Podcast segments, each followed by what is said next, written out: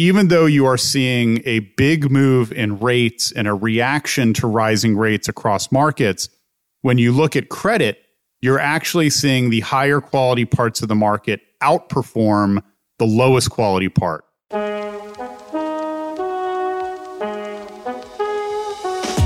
Welcome back to Fireside, a podcast from FS Investments. My name is Kara O'Halloran. I'm a director on the investment research team here.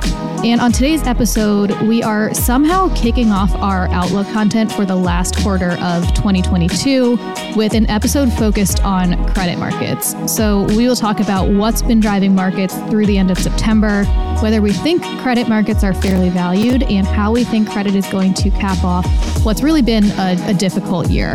Um, so, as always, to walk through all of that with me, I have brought on Rob Hoffman, the head of our research team. Rob, thanks for joining. Hey, good morning. Happy to be here. Yeah, it's been a minute since we recorded, so uh, feeling a little rusty, but let's let's dive well, you know, in. There's, there's, nothing happening in oh, markets. I know exactly. Well, that's year.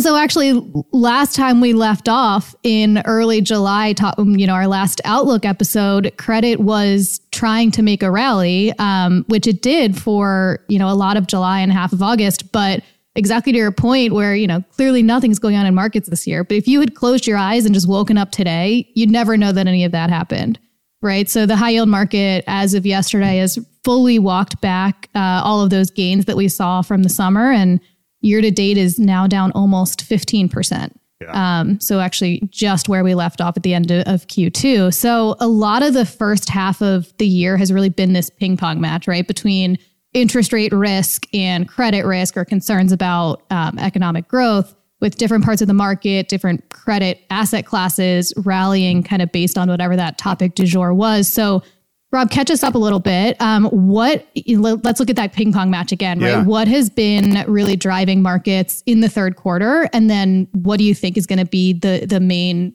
um, topic of of discussion in the fourth quarter. Yeah, well, I think it's really interesting because in the month of September, and we'll we'll get to this in a moment, but you're seeing something that in some ways is actually quite different than what happened earlier in the year. So, you know, to start the year, rates were going up. You know, everybody was really concerned about duration impact.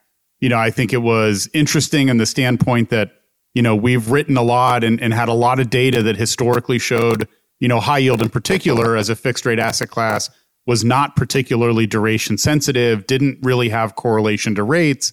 But I think, you know, things had gotten so low and rates have now gone up, you know, so quickly and, and so far that it induced a lot of duration sensitivity into the asset class.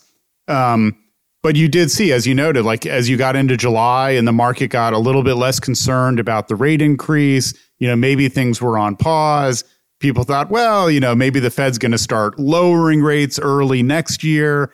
And high yield staged a really, really strong rally over the course of the month of July. You saw investor sentiment change where, you know, people started selling floating rate loan funds, started buying fixed rate high yield. You know, a lot of those dynamics changed early on in the third quarter.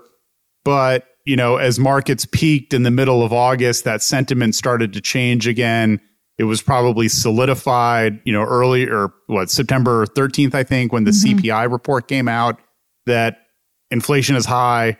Um, it's not going to magically, you know, go back to 2% really quickly. Uh, you saw a big increase in rates, a big increase in Fed rate expectations. However, the one thing that I think is is different about September, um, as we you know sort of near the end of it, when you look at returns by rating, you know, historically when markets were really duration sensitive, the higher duration parts of the market, which is the higher quality part of the market like double Bs, underperformed and the lower part of quality part of the market did better. September, even though you are seeing a big move in rates and a reaction to rising rates across markets, when you look at credit, you're actually seeing the higher quality parts of the market outperform the lowest quality part. And so I think the one thing that's a little bit different is that the market's a little bit more in tuned to the potential for recession risk next year, you know, what that would entail, which part of the markets are better equipped versus others. And even though you're in what would otherwise be, I think, a very duration sensitive kind of environment, given the you know, really rapid move in rates over the past couple weeks, you're not seeing that flow through in the same way that it has before. So, you know, it's a it's a long way of saying things are still pretty choppy. Uh, it's still pretty messy, um, but you're starting to see the market, you know, maybe react. I think a little bit more rationally to some of the long term, you know, positive fundamentals, but also some of the long term risks that are out there. Yeah, and so you think in the if you're thinking about the fourth quarter it almost seems like we're concerned about we're concerned about both, right? Of course we are, but about interest rates and and growth or recession fears. But if we're seeing these higher quality assets outperform, you know, are we kind of zooming in on growth, or where do you think the market's really going to be paying attention, or is, are we just kind of along for the ride with the rest of of risk assets? Yeah, I mean, I think um, you know one of the things that we noted and talked about um, is just the really strong underlying fundamentals in credit markets. Mm-hmm.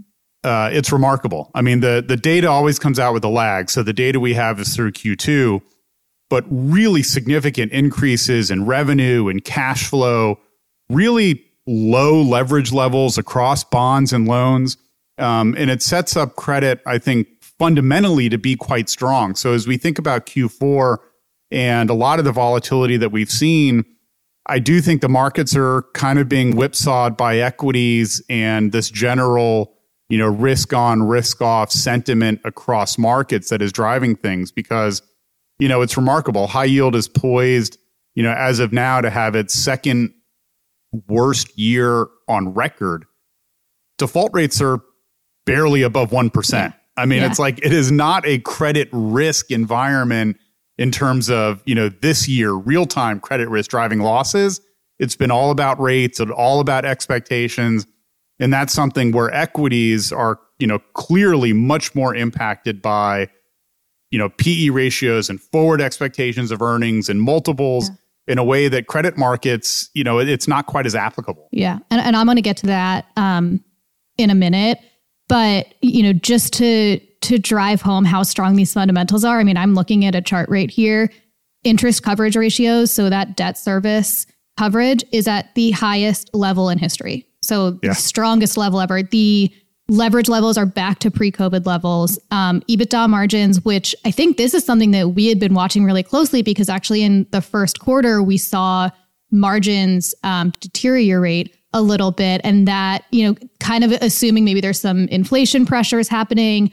Um, but we saw them grow again in the second quarter. So really, yeah. that wasn't kind of the start of, of, a, of a broader downtrend. So that was something we were watching very closely, um, and very good to see improvements in the second quarter. Yeah.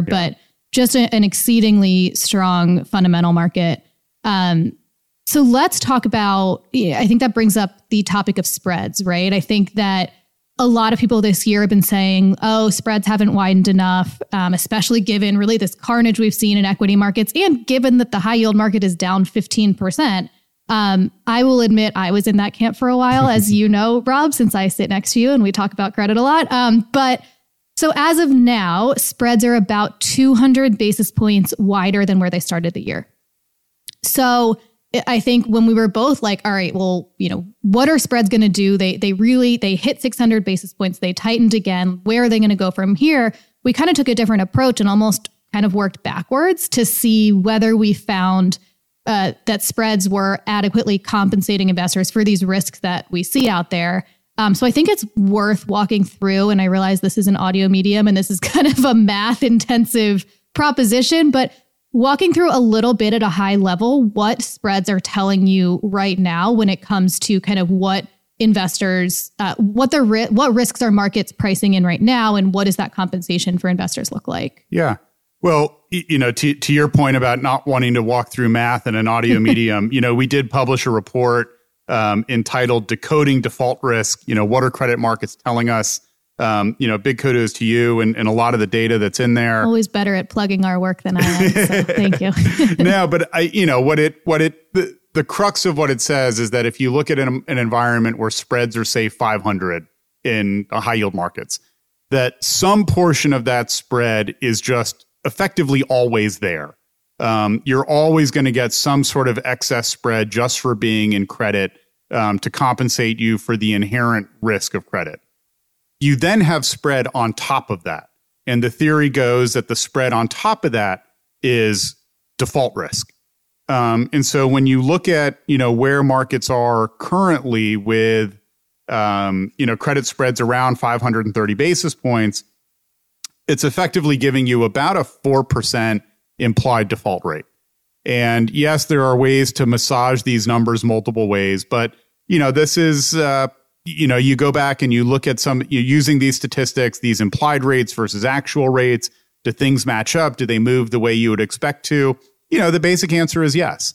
Um, and so, you Meaning know, meaning that that often the market implies a level of defaults that is relatively in line with, or actually we found exceeds actual defaults. Yes. I think that's what you were yeah, getting. yeah, exactly. Um, and so, you know, you look at current default rates around one and a quarter percent, you know, expected default rates, you know, to rise, but maybe to 2%, you know, and, and that's consistent with fundamentals that are really, really strong. And you look at a market that, you know, every day is pricing in greater and greater, you know, default risk of, you know, four plus percent with where spreads are now. And I think you can look at that and say, you know, the market is compensating you for the credit losses and default risk that is likely to be seen, you know, over the course of the next 12 months. Um, you know, I think that obviously the volatility that's coming from equities is something that's difficult, but you know, I, I would like to think that if you take the sort of medium to longer term approach and you know markets generally compensate you for the underlying credit risk that is there that with the spread widening that you've seen you know markets are kind of appropriately pricing in this expectation for credit loss and default risk and you know look we're you don't necessarily need spreads at a thousand basis points or something like that when the market still doesn't really have any great expectation for rising default rates. Yeah. Um, it's a it's a very interesting dynamic kind of going on. You know, just like the market being down the second most in history with basically no default loss. So it doesn't explain everything, but you know, it's it, I think it's there's a case to be made that it is somewhat appropriate. Yeah, yeah. And I mean, we're not naive, right? Like we know that in the short term, sentiment is going to drive spreads. And I think we, I, I, toyed with calling our outlook collateral damage, but I didn't want to because there actually is no collateral damage in credit markets right now. As we said, fundamentals look really good, but credit's just kind of getting caught up in our view and a lot of this volatility that we're seeing throughout markets. But so if sentiment's driving spreads in the short term, if we have a choppier fourth quarter, you know, we're not we're not naive that spreads could widen, but if you if you look at the long term, we do think you know there is a degree of of slowdown priced in and and is adequately um, compensating investors. And I think that there's a lot of reasons to think that this default cycle could be different than the prior default cycles. Yeah. Right. So we've talked a lot about the market quality. You know, double Bs make up over 50% of the high yield index now the 10 year average default rate for double B bonds is 0.04%. So, you know, as that market continues to improve in quality, that's a, a large cohort that you just very, very, very rarely see defaults. Yeah. Um, we talked about fundamentals being exceptionally strong. We just had a default cycle two years ago, right? Like we just haven't, companies have been focused on balance sheet improvement. They just, we haven't had the time to build up all of those kind of excesses that we've seen. Yeah in prior cycles. Yeah. Um, you look at sectors too, right? Energy has over time has made up, I think, a third of high yield defaults throughout history, and it's the largest part of the high yield market. Energy and any sort of commodity related sector right now is is doing phenomenally. Yeah. We know what's going on in, in commodity markets, so. You know, they, they their fundamentals look even better than the average for the high yield yeah. index. So, yeah. yeah, I think there's a lot of reasons to think that you know, even if we do have uh, an upgrade in defaults, and I think, or sorry, not an upgrade, but an uptick in defaults, um, and I think it's naive to think we wouldn't if we do have a recession or a really slow growth environment. I think there's a lot of reasons to think that the market as a whole is is going to experience a, a level of defaults yeah. lower than than we've seen in the past. Well, and one of the other things that I think you pointed out uh, as we were putting together the outlook was this chart. You know, looking at high yield spreads um, related to equity volatility because I think that could be one of the other things to say, well, you know, equity volatility is so high, shouldn't spreads be even wider, just compensating you for that, you know, general vol and, and risk off sentiment that's in the market. But I think you know, and you can comment that the data shows that that's actually not the case. Like spreads are elevated and they're elevated because there is an increase in equity volatility, but it's actually consistent with sort of what you would expect. Yeah, totally. So actually in the beginning of this year, spreads had kind of underperformed their their typical relationship with uh, with the VIX is is what we're referencing. But um, since we really saw, and that was really when it was like the interest rate, uh, the interest rate driven declines, and we didn't see a lot of spread widening then. But we have seen, I mean, 200 basis points of spread widening is not insignificant. Um, and since that time, since kind of the end of Q1, we really have seen uh, the relationship we would expect between high yield spreads and and implied equity vol. Again, I won't uh, I won't continue to reference a chart that no one listening can see, um, but it is in our in our quarterly outlook. Um, but that that brings up another question I have. If we're thinking about you know the the topic of credit versus equities, right? And you started to allude to it a little bit, but if we think about right, it's the end of September. We've had nine months of just a lot of pain throughout markets. Um, and it, so it's clear that things look more attractive from a pure valuation perspective. The obvious caveat here being that things are still extremely uncertain. So we're in no way calling a, you know, a market bottom or anything like that. I think nobody uh, wants to to make a call like that right now. But you know, if somebody is considering starting to leg into some sort of allocation and whether that's credit or equities, which as we know is kind of the common cross asset comparison, um, what would you say to somebody you know deciding between the two asset classes? Yeah. I mean, in a risk off environment, which we have been in recently, you know, credit markets historically exhibit less volatility to the downside um, versus equities. And I think that when you also factor in that a lot of this risk off is coming from rising rates, um, that is also particularly beneficial to floating rate asset classes like loans. So I know a lot of times we talk about high yield because there's tons of data and it's really interesting, but the loan market's really big also. It's it's something that we're active in, um, and it's worth mentioning as well. But you know, markets peaked in this quarter around uh, mid August. You know, from that peak to now, equities are down 15%. High yield's only down, you know, seven and a half, and loans are only down two and a quarter. Like, you know, credit historically in these types of environments does better, especially to me when you think about the fundamental backdrop where defaults are really low, credit losses are really low. You know, markets are very much trading on sentiment, you know, some rate concerns, the potential for recession. And I just think this long term kind of math involved in, you know, what are the PE ratios for equities? What are earnings? Where forward earnings going to actually be? What sort of discount rate do you like? That to me can induce so much potential volatility in equities that fundamentally doesn't really impact credit. Like, how's the revenues? How the cash flows? They making their interest payments? Are they going to default on their debt?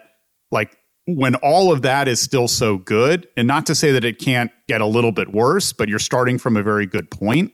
Um, you know, I think that continues to uh, bolster. You know, plus you add in the income that you're earning in both of these markets, where you know yields for both markets are now in excess of nine and a half. You know, even ten percent plus.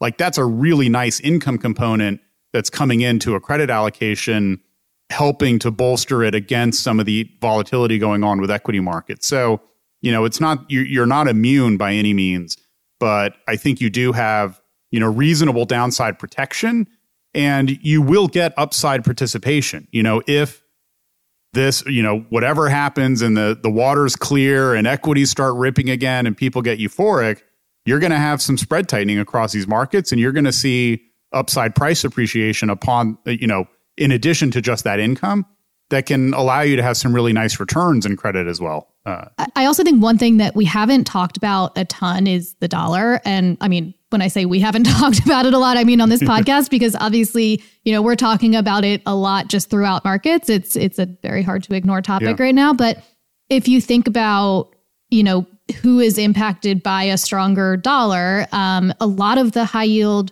market is very US centric. You know, they Yeah. don't have as much foreign revenue. Um, so they're a little bit more insulated from some of those, you know, those costs uh, associated. Um, Yeah. No, that's exactly right. I mean, I think, if you you know focus on you know the S&P 500 and the largest companies that are in there and you think of the Microsofts and the Apples and you know they generate significant foreign revenues that are really impacted by a really strong dollar as you go to smaller company sizes and especially as you come into companies that tend to be private they are naturally much more focused domestically in the US where they their costs and their revenues are almost entirely domestic. And the propensity to see that is much higher across credit markets. And so you're right that certainly one of these major macro risks that is out there that, you know, could impact things like S&P forward earnings, which could have a huge impact on equity prices and equity volatility is much less of an issue for you know domestic U.S. credit markets. Yeah. It's actually an issue for investment grade credit markets. Yeah. Um, that's kind of the if you think about like who the S&P 500 companies, where are they issuing their debt? It's often in the investment grade market. Yeah. So um, that is a headwind facing, you know, yeah, yeah, that market has been hit extremely hard this year, but you know, yields there look look okay now, but it, they they definitely have that headwind. Yeah. Um, okay, so I want to to wrap it up with uh, a new segment that we're calling the Fireside Fire Drill. um, so I'm gonna rapid fire a couple of questions, and you get. I just want your gut reaction. Okay. You get one or two words. I don't even want an explanation. All right. That's very hard, right. but we'll try. yeah, well, it'll be fun. Okay. Question one. If you had to choose, is it more likely between now and year end, or, or what is the next big spread move? Are we going to, so keep in mind spreads are like 420, 525 basis points right now. Is it more likely that spreads go to 475 or 650? Um, Wow, it's a tough one. Okay, I'll say higher. Uh, 650 right. sounds a little high between now and the Call end of the year, but I'll say higher. Call it 600. okay, higher. All right. Um, what outperforms through year end? High yield bonds or equity? High yield. Does higher or lower rated credit outperform through year end? Higher rated. What is a higher default rate at year end? Bonds or loans? Loan. All right, that's all I had. that was quick. All See, right. I told you. okay, I, we did it. You did a good job. You you got one words at the end, one yeah. word answers at the end. You had a little bit of a caveat in your first one, but I'll, I'll allow it since it was our first time doing that segment. I think that's a, a good place to stop. Um, I, our, as always, our credit outlook is available on fsinvestments.com along with the rest of our Q4 outlook content. Rob, thanks, uh, thanks for joining, and Thank we'll you. be back for 2023 sooner than uh, pretty soon. All right, thanks. Okay. If you liked this episode, subscribe to Fireside wherever you get your podcasts.